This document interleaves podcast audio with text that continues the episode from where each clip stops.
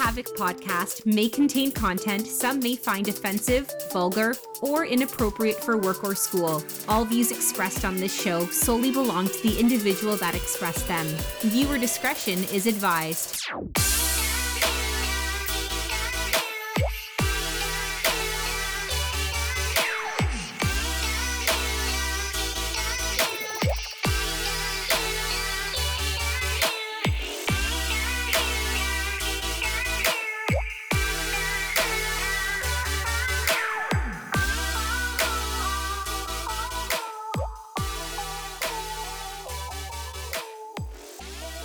Hello and welcome to the Blur Havoc podcast. I am your host, the covered in gunpowder Alistair Haken, because I just came from the range like an hour ago.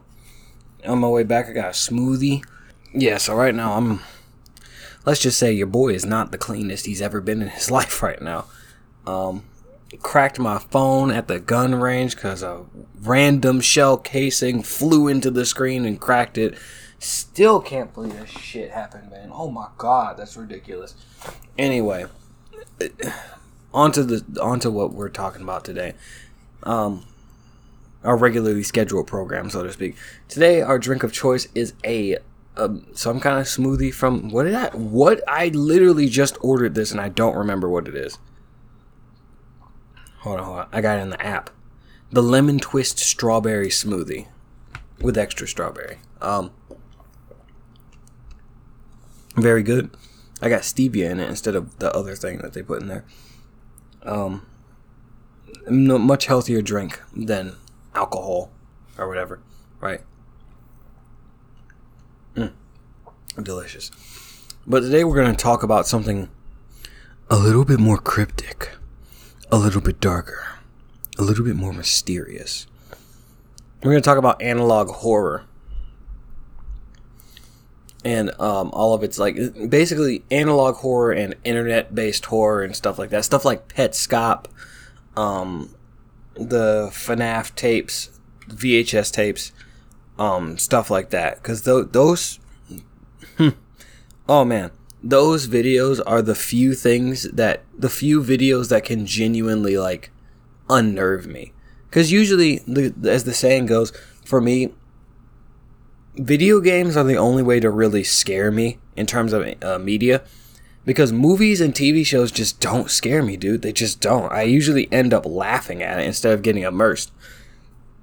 Oh, excuse me. Like one scene from the movie The Conjuring that everyone always talks about is the scariest part of the movie, one of the scariest moments in the movie.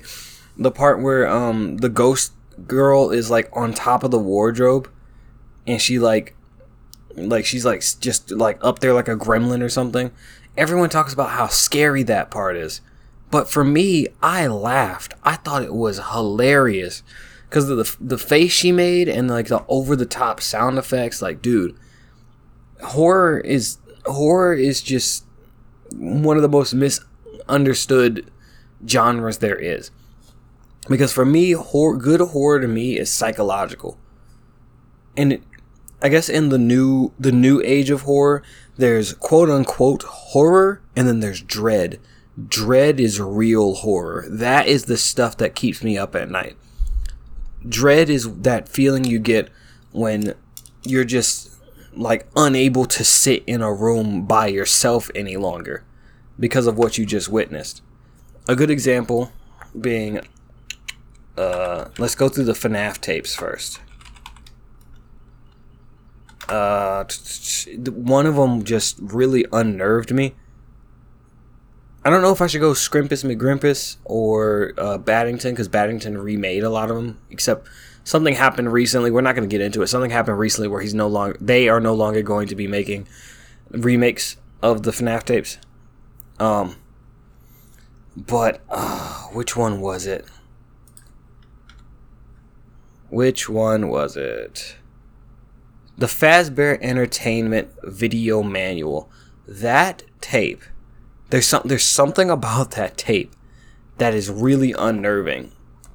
And I'm not gonna give you a blow by blow. I recommend watch the entire series is finished, so I recommend watching the videos because they're they're genuinely like really unnerving, right? Oh, that's good. But the first episode is the the the uh, instruction manual like video, and there's a part like in case you're unaware of the lore of FNAF, is that there was this serial killer that like was like kidnapping kids in this pizza pizzeria that's kind of like Chuck E. Cheese, called Freddy Fazbear Pizza, and like he was kidnapping kids and stuffing them inside of animatronic suits so that they would get churned into like meat and nastiness. Like literally, like because they were stuffed inside of these suits, the the metal wiring and exos endoskeleton inside will like just churn up whoever gets stuffed inside of them. Absolutely nuts, right? So in this video, it's like the way it's presented. It's like a old like '80s VHS or something like that. Um. Excuse me. And it's explaining how you take apart the animatronic and stuff. And at one point, there's this part where like they take Freddy's torso off, and there's just a big black censor bar. Now, if you look uh, like around the the edges of the censor bar, you can see like blood on Freddy Fazbear's like body. The inference being is that there is a dead kid behind that censor bar, and it, it and the worst part is that it's not really graphic. It's not graphic. It's but the dread is there because it leaves your mind wondering what the hell is behind that censor bar, dude. Right? And that's what that's that was one of the things that um left an overwhelming sense of dread for me. And it's one of the most memorable moments in the VHS tapes. And then Battington does his own version where he takes uh he takes a few of them and puts them together. Uh, the pirate, what do you call it? Pirate, pre, Pirate Cove pre-show or something like that is what it's called. Um, yeah, the Pirate Cove pre-show is what his his version is called, and it's a combination of several of them. But it takes that same idea and puts it in there, and it does it in a really unnerving way, and it's just oh man, it's such good horror. It's it's absolute horror. It's it's good. It's good. You need to watch it. And a lot of it relies on like I said before, your brain making up things that, you know, you have little information of. Um such as that censor bar where it's like I don't know what behind, what's behind that censor bar and your brain is just making up things in order to make it like try to figure out what it is but because it can't figure out what it is, you just start getting more and more uneasy about it. But Battington's also does this. Uh, well, it's not really his uh, or their original idea, but in the Pirate Cove pre-show, there's a part where, just like in the original version, there's a part where this the screen gets covered by this box that says, "Hey, you're not supposed to be watching this basically. It says viewing of this tape is prohibited as this text to speech dude is just loud as hell. And that's another part that really helps solidify the horror and the dread of this series is that you get this overwhelming sense that you are watching something you're not supposed to be watching the mandela catalog does this as well where you just get this uh, this overwhelming sense that you shouldn't be looking at what you're looking at. There's something forbidden about what you're looking at. Local 58 was also is also another analog horror series that does this. Um, and it plays upon. I'm just I know I'm jumping from point to point, but it, the analog horror and internet horror in general is just really fascinating to me. Um, because it feels real. It's it's this very visceral, like fourth wall breaking horror that genuinely leaves me unnerved. Like for example, in um, in Mandela Catalog, which is specifically an analog horror, um, uh, there's this there's this concept known as alternates, right? Alternates are these beings that can behave human like, but they don't understand exactly what it means to be human. So they have a tendency to morph into these things that look human, but they don't quite. They, they don't pass the smell test, if you catch what I'm saying. They behave and act in very uncanny ways. They look very strange, but they're trying their best to be human. And there's just some really just spooky shit where um one of the alternates is in a character's home and their ho- their their voice is skipping like a CD like like a scratched CD. It's absolutely unnerving. And then there's like this aspect to it where you're like watching instructional videos, informational videos and stuff. And and throughout the video it feel it seems as though an alternate is interfering with the video. Making it making it say really screwed up stuff and um giving you false information and it makes you feel like you're unsafe. It makes you feel like this could be real because some government agency made some instructional video on how to stop the alternates and stuff. And then Local 58 also does this thing where they use the actual emergency broadcasting system. Now, if you're not from the US, you don't know what this is. But the emergency broadcasting system is the system that plays a series of tones over um, over broadcast basically that interrupts like every everything that's live on TV, right? It is one of the most how do I put this? The pucker factor is real on that thing, okay? When you hear the the tone that the emergency broadcasting system makes, you don't want to hear it anymore. it's it's terrifying, right? So local 58 uses that to really like up the not only up the realism factor, but play on something that really unnerves you. It's it, it's one of the most universally unnerving things in our society in America. The emergency broadcasting system. Not a single person I know is okay with just listening to that. On top of the fact that they another thing that they do and now we're jumping to local 58. Another thing that local 58 does is that they they give you these very vague instructions on how to stay safe from this very ambiguous threat. They don't tell you why doing these things will keep you safe. They don't tell you what you're being kept safe from. They tell you to do very vague things such as close all the doors, close all the windows, cover the windows, don't look in mirrors, and stay away from the walls and stuff, right? And it's like, but why? They never tell you. That's that's one of the most unnerving things about it. Is that they never tell you why you shouldn't do this. They just tell you not to do it. And fun fact, for Blur Havoc 3, I kind of did some analysis on this stuff. And that's why I can articulate precisely what it is that causes this um, unnerving feeling, is because I had to analyze this in order to get the same feeling for some aspects of Blur Havoc 3. So let's uh oops.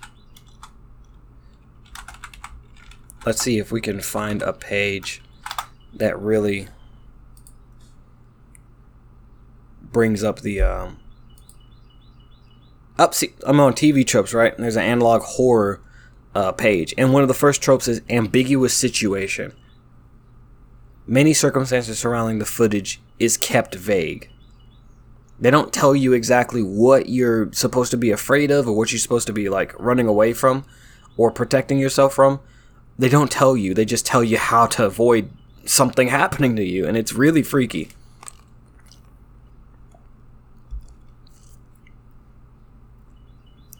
What else? Um, yep, emergency broadcasting.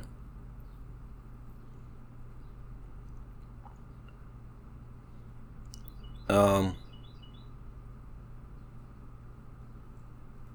yeah. So so why why are we talking about this? Is because, um, it's it's interesting how movies have a tendency to just not get this right they have a tendency to not like be scary, dude.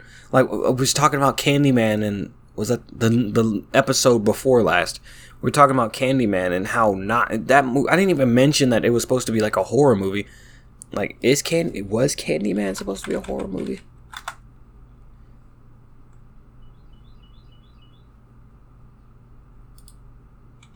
It's a slasher film. It's a, a slasher film is a genre of horror movies. And Candyman was not scary at all. And, and that's in uh, well Candyman is considered the 2021 version is considered this new subsect of horror called woke horror. As a matter of fact, I believe they've uh, they've finally made that like an actual term, woke horror. And one of the first woke horror movies was Get Out from I believe that was 2017, 2018.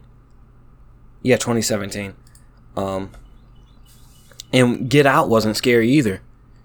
It was one of those things where like the imagery and the situations made you uncomfortable, but that was about it. And for me, a lot of the moments were funny. Like the the scene where the dude is just running towards the main character, I thought that was hilarious. And he just books a right turn. that was hilarious. I didn't even see um us. I didn't even see us. I don't know what it's about.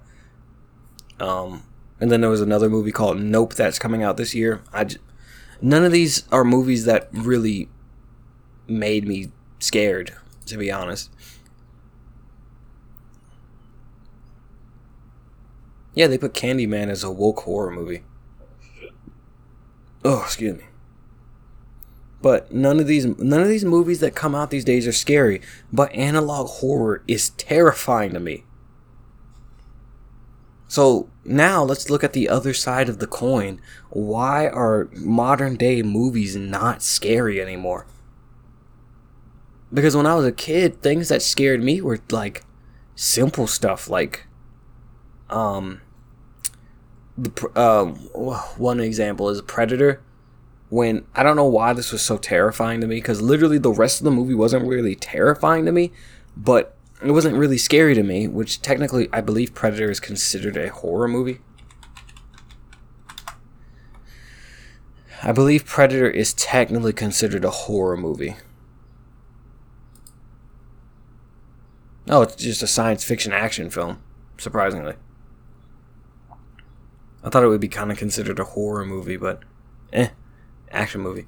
But yeah, so the part let me get back to it. The part that really freaked me out when i was a kid was the part when the predator is de- defeated and he activates his self-destruct uh, bomb. And like as uh, arnold's character is running away like the predator starts like laughing and his like his alien laugh and it's like okay that's normal. And then like he just turns into a full-on regular dude laugh. It's just a regular person laughing bro and it freaked me out when i was a kid.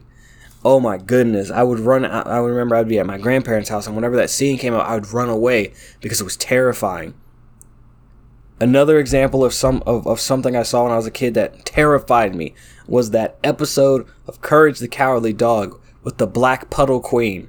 Oh my goodness. The part where the black puddle queen transforms literally freaked me out so badly that whenever i saw just the title card I would turn the TV off. Not even change the channel. I'd turn the TV off.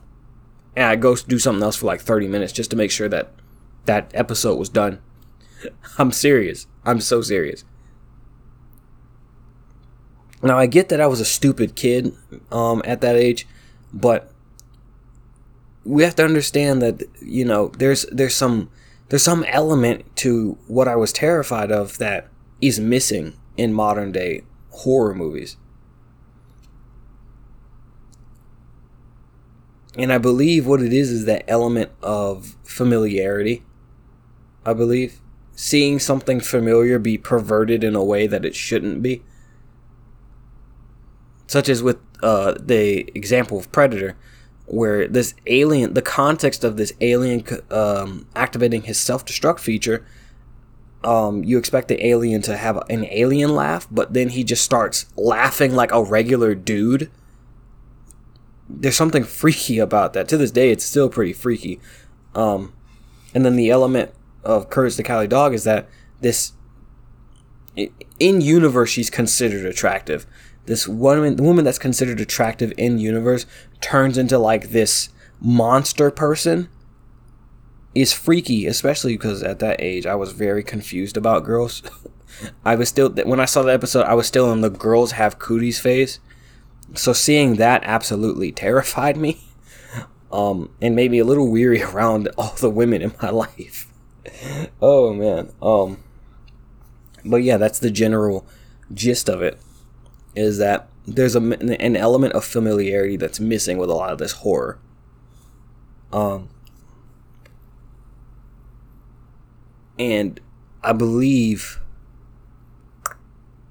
it, it's just it's just a matter of in modern horror they just have a tendency to say hey what weird thing can we put on the screen and try to be scary right and and the, the thing is that like you can see you could see how some of this stuff could be scary it just ends up not being scary for some reason maybe because it's always done in the most trite and like expected and cliche way possible where it's like, oh, the camera pans to the right. Oh, he's not there. That means when the camera pans back to the left, he's gonna be there. It happens in almost every horror movie now. And, uh, and I think now they're doing this thing where they pan to the right, he's not there. They pan to the left, he's not there. And then they pan back to the right, he's there that time. Oh man, it's it's let's just put it this way, the horror genre is down bad right now. even in video games, horror video games don't really scare me like that anymore. I'm not talking about like Five Nights at Freddy's like jump scare kind of horror. That horror that's not scary to me. That's just frustrating. Because the the jump scares in Sister Location are just painful. They're not scary. They just make my head hurt. Um like with Resident Evil 8, they said they toned down the horror because people wouldn't finish the first they they couldn't finish Resident Evil 7 because of how scary it was. It's like that's kind of the point. You know, for it to be scary. And Resident Evil 8 is not scary at all. Like, period. Like, yeah, the odd jump scare will get me or something like that. But it's not really scary. It's like a super action packed video game. Only the controls are clunky. That's about it the scariest Resident Evil will always, for me, will always be Resident Evil 2. It'll always be the scariest one for me. That dreadful feeling of not knowing what's around the cor- corner, on top of the fact that the controls are very unfamiliar. You can get the controls, you can get used to the controls and learn how to use them very well. But that overwhelming sense of dread and the fact that the camera angles were always fixed, so you couldn't see what was around the corner, absolutely peak survival horror. Now, it's a very odd argument to say, oh, the. Oh, God, excuse me. Well, it's a very odd argument to say, oh, you know, the controls suck. That's why it's freaking scary, bro. I get it. That's not a very good argument. But that's kind of the point, unfortunately. I recognize it's a really stupid argument, but that's kind of the point is that the the controls are not great and that's what causes the tension to be really high because you feel like in a situation where you need to fight back or run away, you won't be able to do it cuz you don't know the controls very well. Like Resident Evil and Silent Hill were all about that. The controls weren't that great. They didn't control Excuse me? Phone? Get the fuck out of here. that was kind of the, the thing though because because let's see here when did when did oops when did crash bandicoot come out? Right? When did that come out?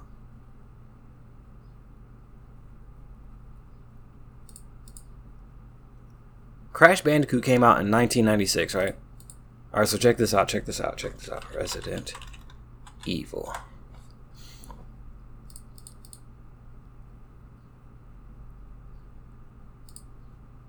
Okay, Resident Evil. The first one came out in 1996. Oh, it came out before. Interesting. Okay, so Resident Evil 1 came out before Crash Bandicoot, right? Resident Evil 2 came out in 1998. Two whole years after Crash Bandicoot, right? They could have easily switched to Crash Bandicoot style controls where, like, when you push the the, the analog stick in that direction, you just go in that direction. Instead, they kept the clunky controls from Resident Evil 1 because it heightens the tension. And Silent Hill, bro, Silent Hill doesn't even have an excuse. Silent Hill doesn't have an excuse. Silent Hill came out in 1999. Bro, bro, no. You don't have an excuse. Because Super Mario, Super Mario 64 when that come out? 1996. Silent Hill has no excuse, and Resident Evil was just like they could have easily changed it to a more palatable control scheme, and they just didn't. And somehow Resident Evil 4 managed to revolutionize how we play third person shooters, but I don't know. I don't know. They kept the clunky like like they kept the clunky controls where you can't move and shoot at the same time. They kept them all the way up to Resident Evil 6. Resident Evil 6 was the first Resident Evil game or one of the first mainline series games where you could move and shoot at the same time. Literally for 10 years you were unable to move and shoot at the same time. Actually more than that because Resident, when did Resident Evil 5 come out? I think it came out in like 2010. 2009. Yeah, for like 15 years, almost 15 years, a little over 15 years. Um, you literally couldn't move or sh- move and shoot at the same time in Resident Evil. It was a choice, a deliberate design choice, because it racked it racked up the tension and made it so that you had to you had to plant yourself where you were in order to defend yourself. And it really like preyed on your fight and flight response, you know? But Resident Evil 2, like I said, Resident Evil 2 will always be the scariest Resident Evil. Silent Hill was so scary, I never finished it. I never finished Silent Hill. It was just way too intense for me. It was terrifying. Like, um, I got to the part where you go to the school and then you go to like the evil version of the school and like I just remember this part where like a, a monster came out of like a locker or something, and I just stopped playing. I didn't play anymore. I couldn't. It it overwhelmed me. It was too intense. Which reminds me, in terms of intensity, um, there's a developer, a, a single person developer named Puppet Combo, where they have a tendency to do this. They have a tendency to, whenever something scary happens, they just turn the volume all the way up and just start assaulting you with all these sounds. The biggest um the biggest offender of this being Nun Massacre. This game where you you have to save your your child from like a a nun school or whatever. I don't know what that thing is called. And whenever the nun shows up, just all these loud noises just start happening. And it's less about and at that point it's less about being scary and more about startling you and making you making it so that you can't even react to what's happening. Like don't get me wrong, there's a lot of there's a lot of things that are actually genuinely terrifying about puppet combo games. But loud noises is not one of them. In terms of indie horror games, I'd say the market is oversaturated with games that confuse loud noises with being scary. Like one game that got the dread right was SCP Containment Breach. The dread in that game is palpable because it sets it up so perfectly perfectly where you have to there's this SCP, this entity, we'll just call him an entity. I don't feel like going through the lore. This entity that at least 3 people need to be looking at it at all times and whenever someone blinks they have to tell everyone else so that like everyone isn't blinking at the same time because if everyone blinks at the same time this thing is able to move and it can snap your neck instantly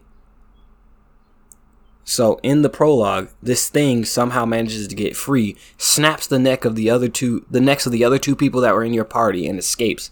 So now this entire game, you have this thing that is lurking in this facility that if you blink when it's in the sa- in the same room as you, it's going to snap your neck. And and that's what makes it rather scary. Instead of it being about loud noises and stuff, because there are jump scare noises, you know. There's jump scare noises let you know, hey, this thing that you're scared of, you know, it's right here, you know, stuff like that.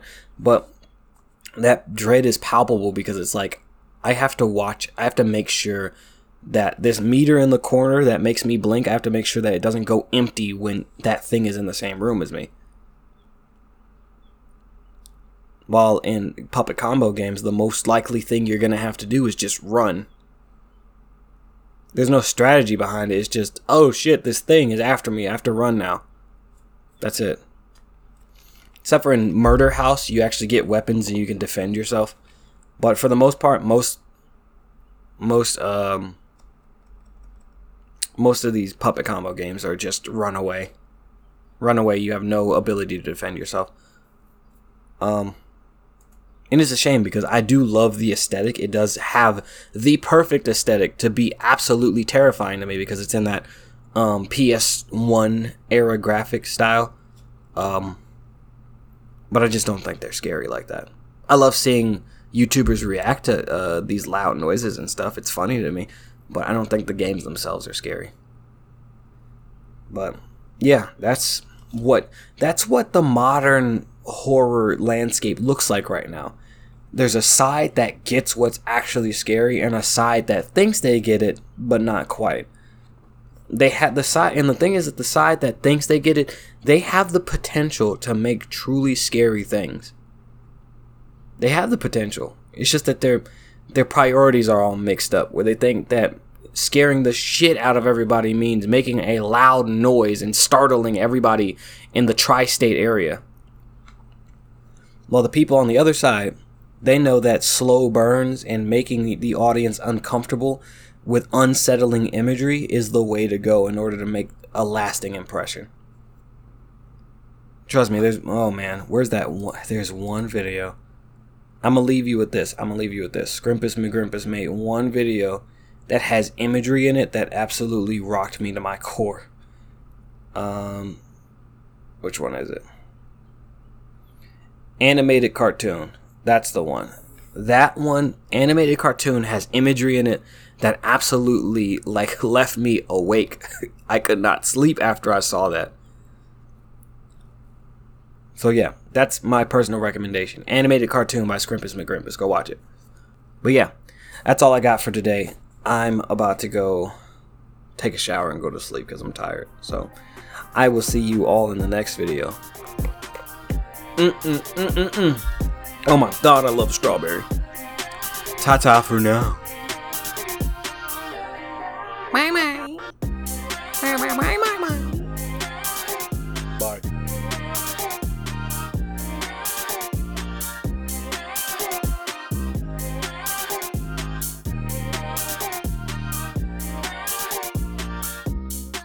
for listening to the Blur Havoc podcast. Purchase the Blur Havoc book series on Amazon Kindle or paperback today.